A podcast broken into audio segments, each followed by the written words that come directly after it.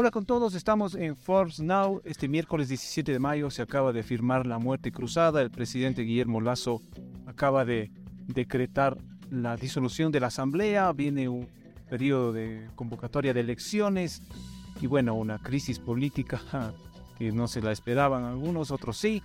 Y bueno, estamos aquí en Forbes Now para analizar este tema a continuación. Si eres el callado de tus amigos porque no sabes de lo que están hablando, no dejes para mañana lo que puedes saber now. Empezamos. A esta hora queremos dar la más cordial bienvenida al doctor Emilio Suárez, constitucionalista, que nos va a explicar un poco cuáles son los caminos a seguir y qué, en realidad, qué significa la muerte cruzada. Bienvenido. Bueno, hola con todos. María Judith, Pedro, muchas gracias por la invitación. Mi nombre es Emilio Suárez, soy abogado especialista en materia constitucional, soy socio y gerente del estudio jurídico Durini Guerrero, que nos dedicamos con especial énfasis en materia constitucional. Además, soy docente de pregrado y posgrado en algunas universidades del país. Efectivamente, creo que el escenario que se ha dado el día de hoy por la mañana de la muerte cruzada es un escenario complicado. Es un escenario que sin duda alguna, si bien es un mecanismo previsto en la Constitución, no podemos hablar de que el presidente de la República ha hecho algo ilegal o algo inconstitucional, pero es un escenario que diezma aún más la institucionalidad del país y el prestigio que tenemos como Ecuador, tanto local como internacionalmente.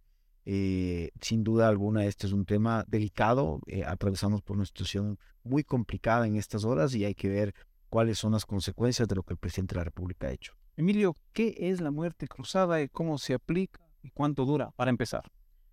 Tenemos que estar conscientes que vivimos en un régimen democrático de pesos y contrapesos. Y la muerte cruzada es justamente un mecanismo de contrapeso.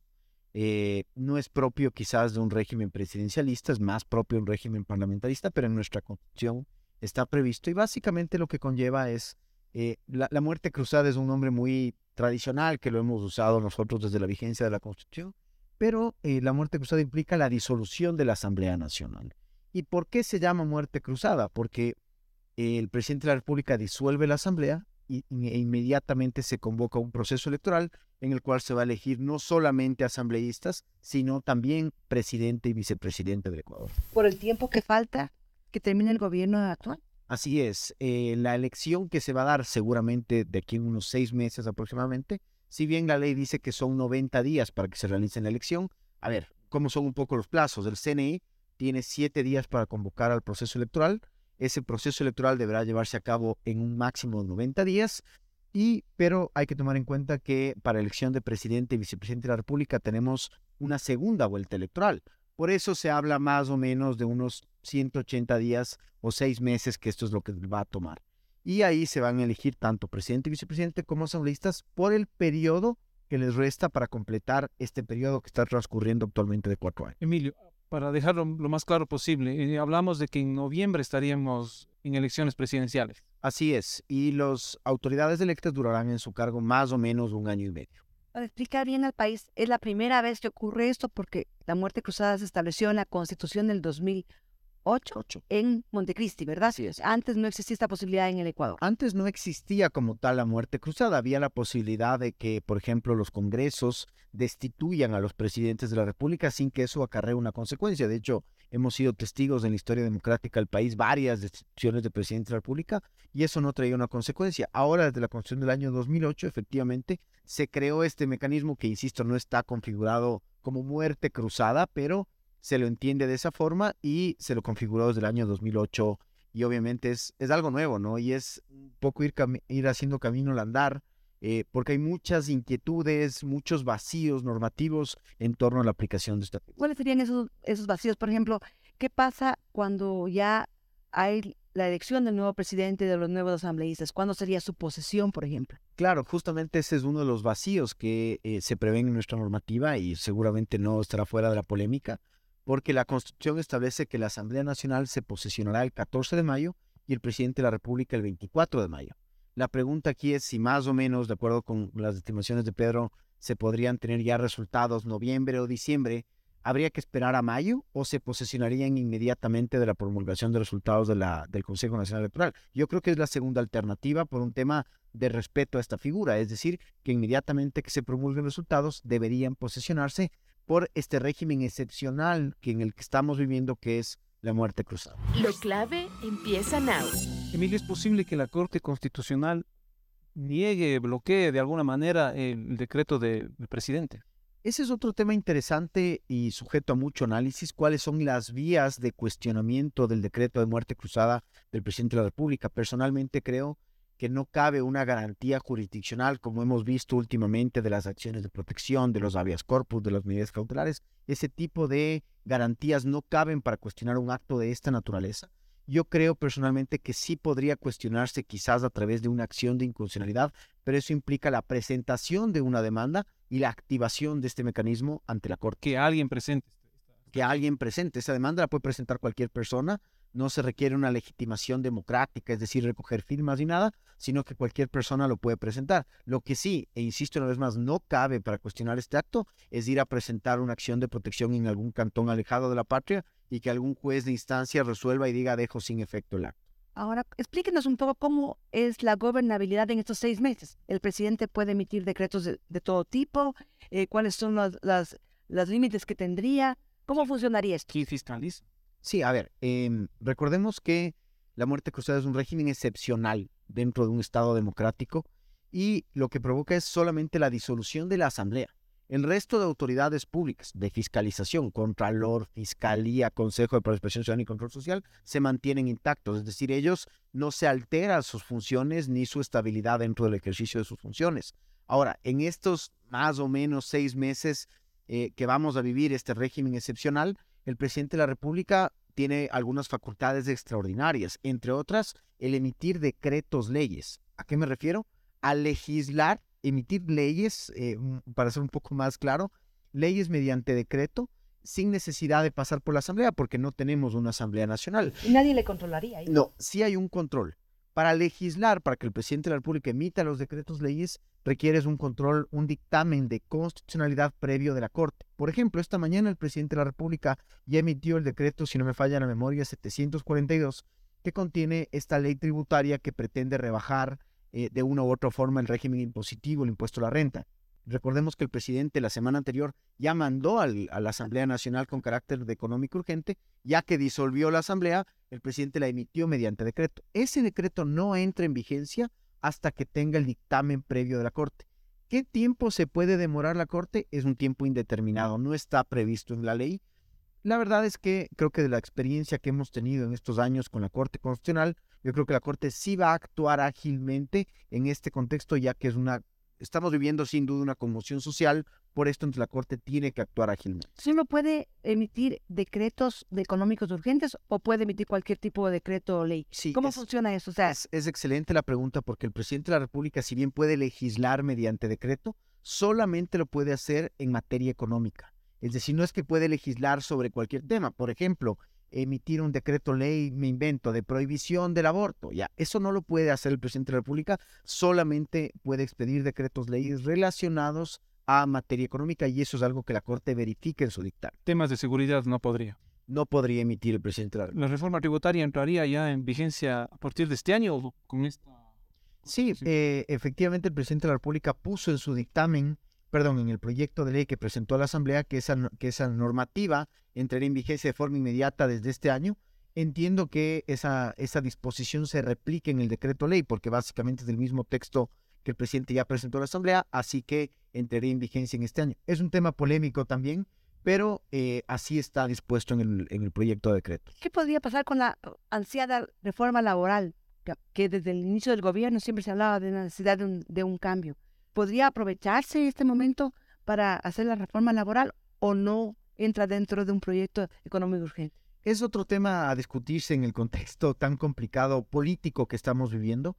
Yo creo que si el presidente de la República sustenta adecuadamente un decreto ley en materia laboral atado a un tema económico, ese decreto ley podría llevarse adelante, podría eventualmente pasar el filtro de la Corte y entrar en vigencia. Es decir, aquí va a depender mucho de cuál es la fundamentación y motivación que el presidente exponga en sus decretos y que siempre ate a temas económicos.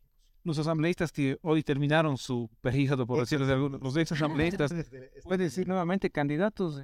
Sí, por supuesto, y es interesante tu pregunta porque la Corte emitió una sentencia en la cual estableció que cuando se da la muerte cruzada, los candidatos que se lanzan a la elección en 6 meses o en 4 meses, esos candidatos no se toma en cuenta este periodo como reelección, sino es como para finalizar el cargo. Es decir, recordemos que en el Ecuador existe la prohibición de reelección. Este periodo de este año y medio que restaría desde que se posesionen las nuevas autoridades no cuenta como un periodo para la reelección de esas autoridades. ¿Y las autoridades seccionales podrían, por ejemplo, renunciar para ser candidatos para este año y medio? Claro que sí, lo podrían hacer. La Constitución y la ley habilita que las autoridades seccionales renuncien al ejercicio de su cargo y se lancen a la elección de asambleístas o presidente de la República. En el decreto se habla de crisis política y grave conmoción interna. ¿Esto está bien sustentado? A ver, he revisado el decreto, la verdad es que son pocas horas desde que se lo expidió, pero hay una parte importante en el artículo 148 de la Constitución que establece que la determinación de si existen o no las causales queda a juicio del presidente de la República. Es decir, queda a criterio del presidente el establecer si se dan o no las condiciones para alegar la causal, que en este caso, como tú muy bien lo indicas, es grave crisis política y conmoción interna. Entonces, he leído la fundamentación del decreto, creo que tiene elementos que pueden servir. Creo que, por otra parte, quizás el presidente de la República, sí, a mi juicio, comete un error en establecer y fundamentar el decreto en el propio juicio político, porque obviamente eso da argumentos a la oposición para que digan que lo que el presidente pretendió es obstruir el proceso de fiscalización que estaba llevándose en su contra. Sin embargo, ¿quién debe controlar esto? Finalmente va a ser la Corte Constitucional la que revise si el decreto estuvo o no bien fundamentado. Y ahí viene un tema importante. La Corte estableció en sus condiciones de motivación, en su línea jurisprudencial de qué es la motivación. La Corte dijo que ellos no verifican si la fundamentación es correcta. La Corte solo verifica si la fundamentación es suficiente y si tiene una fundamentación el decreto. Yo creo que el decreto sí tiene una fundamentación. Si es o no correcto que el presidente de la República haya determinado que esos hechos dan origen a una grave crisis política y conmoción interna, ya no se juzga a nivel jurisdiccional. Es un tema político. ¿Y usted cree que la Corte podría echar abajo la muerte cruzada? Ese es otro escenario. Nuevamente estamos viviendo por primera vez la muerte cruzada. No está previsto en ninguna norma el régimen de impugnación de la muerte cruzada. De cualquier forma, insisto, creo que sí podría eventualmente proceder a una acción de inconstitucionalidad ante la Corte, pero ahí vienen varios escenarios. ¿Cuáles serían los eventuales efectos de esa sentencia? ¿Volvería a la Asamblea o la Corte diría que hay una situación jurídica consolidada y que no importa, que siga nomás el proceso electoral? También viene otro escenario. El CNE va a convocar elecciones en 7 días, es decir, ya en cuestión de una semana. ¿Qué pasa si la Corte después de esos 7 días emite su sentencia y la sentencia dice que el decreto es inconstitucional y lo deja sin efecto? ¿Eso implicaría obstruir un proceso electoral? Recordemos cuál es la consecuencia de obstruir un proceso electoral, que el CNE puede destituir a las autoridades. Entonces, definitivamente es un escenario complicado el que se tiene en este contexto de la muerte cruzada decretada por el presidente. Lo clave empieza now. El presidente Emilio puede terciar, puede participar en las próximas elecciones que él mismo convocará. Por supuesto, claro que las autoridades seccionales. El presidente lo puede hacer, puede lanzarse a la reelección. Bueno, no es un proceso de reelección, pero puede lanzarse a la candidatura a la presidencia de la República. ¿Y en esta época el presidente de la República o el gobierno tendría la capacidad de designar autoridades de control? ¿O eso está únicamente en manos del CPC? Eso es una muy buena pregunta, porque eso está en manos del Consejo de Participación y Control Social. Y digo que es una muy buena pregunta porque son nuevos temas que no los he analizado con el tiempo que llevamos de la muerte cruzada. Recordemos, por ejemplo, que está ahorita en proceso de designación del Contralor General del Estado. ¿Qué pasa si el Consejo de Participación Ciudadana y Control Social elige el Contralor? La norma establece que el Contralor se posicionará ante la Asamblea Nacional. No tenemos Asamblea Nacional. Eso quiere decir que al menos en 6 meses seguramente no habrá muchos movimientos de autoridades de control, por más que los procesos de selección continúen su curso. Quiere decir que el presidente no podría, en todo caso. No, el presidente no puede designar directamente. Lo que el presidente sí puede hacer es, dentro de los procesos de designación, enviar sus ternas en los casos que correspondan. Bueno, vemos que hay una serie de vacíos en el camino, ¿no? Y en los próximos días se irán resolviendo, tal vez de alguna manera. No se pueden crear instituciones públicas. ¿Qué pasará con las si hay manifestaciones? ¿Puede decretar un estado de emergencia, todo que queda? una ley marcial incluso. A ver, el presidente de la República aún tiene intactas todas sus funciones. Puede crear instituciones públicas mediante decreto, puede crear ministerios, puede designar ministros, etcétera. Es decir, todas las funciones que tiene el presidente están intactas. No se alteran, suspenden o anulan de alguna forma por la muerte cruzada. Eso no sucede. Y si es que llega a haber alguna de las situaciones que tú indicas, o una crisis, o un terremoto, o cualquier desastre natural, el presidente de la República sí tiene aún la facultad de expedir estados de excepción y dentro de eso suspender el ejercicio de ciertos derechos. ¿Qué pasa, por ejemplo, si el presidente de la República decide justamente emitir una ley de emergencia en estos instantes que podría haber sido, como pasó en ocasiones anteriores, criticada por la Asamblea? A ver, de hecho, el presidente lo acaba de hacer hoy en la mañana. El presidente de la República sí puede emitir estos decretos, leyes que se entiende que son los de urgencia económica, que en un contexto ordinario el presidente de la República los expediría como de urgencia económica. Yo creo que si lo vemos desde el punto de vista económico, estrictamente económico, es quizás una oportunidad para que se dicten algunas leyes que el presidente de la República ha estado buscando expedir y que la Asamblea Nacional le ha bloqueado de una u otra manera. Creo que esta es una oportunidad para que el presidente lo haga. Emilio, y la última pregunta, ¿los ex asambleístas y sus equipos recibirán el sueldo de mayo? ¿Qué pasa ahí? Esa es otra buena pregunta. Tengo entendido que se suspendieron todos los contratos ocasionales que tenían los servidores de la Asamblea Nacional. Entiendo que solamente, porque así corresponde, les van a respetar a los funcionarios públicos que tienen nombramiento definitivo, y los asambleístas acaban de ser cesados con fecha 17 de mayo. Así que con fecha 17 de mayo recibirán su sueldo, es decir, con corte al 17 de mayo. ¿No pueden pedir una indemnización o apelar a la justicia para tener una indemnización por lo que está ocurriendo, o sí? A ver, no pueden, en estricto sentido no pueden. No me sorprendería que algún asambleísta eventualmente lo haga, pero no pueden presentar demandas de despido, ni mucho menos, no están bajo ese régimen. Y la muerte cruzada es una herramienta prevista en el ordenamiento jurídico, así que no es propiamente una remoción intempestiva de los asambleístas. Perfecto. Muchas gracias, Emilio. A las órdenes. Estuvimos con Emilio Suárez, abogado constitucionalista y catedrático universitario. Ahora ya sabes de lo que todos están hablando. Esto fue Forbes Now, en el podcast de Forbes Ecuador.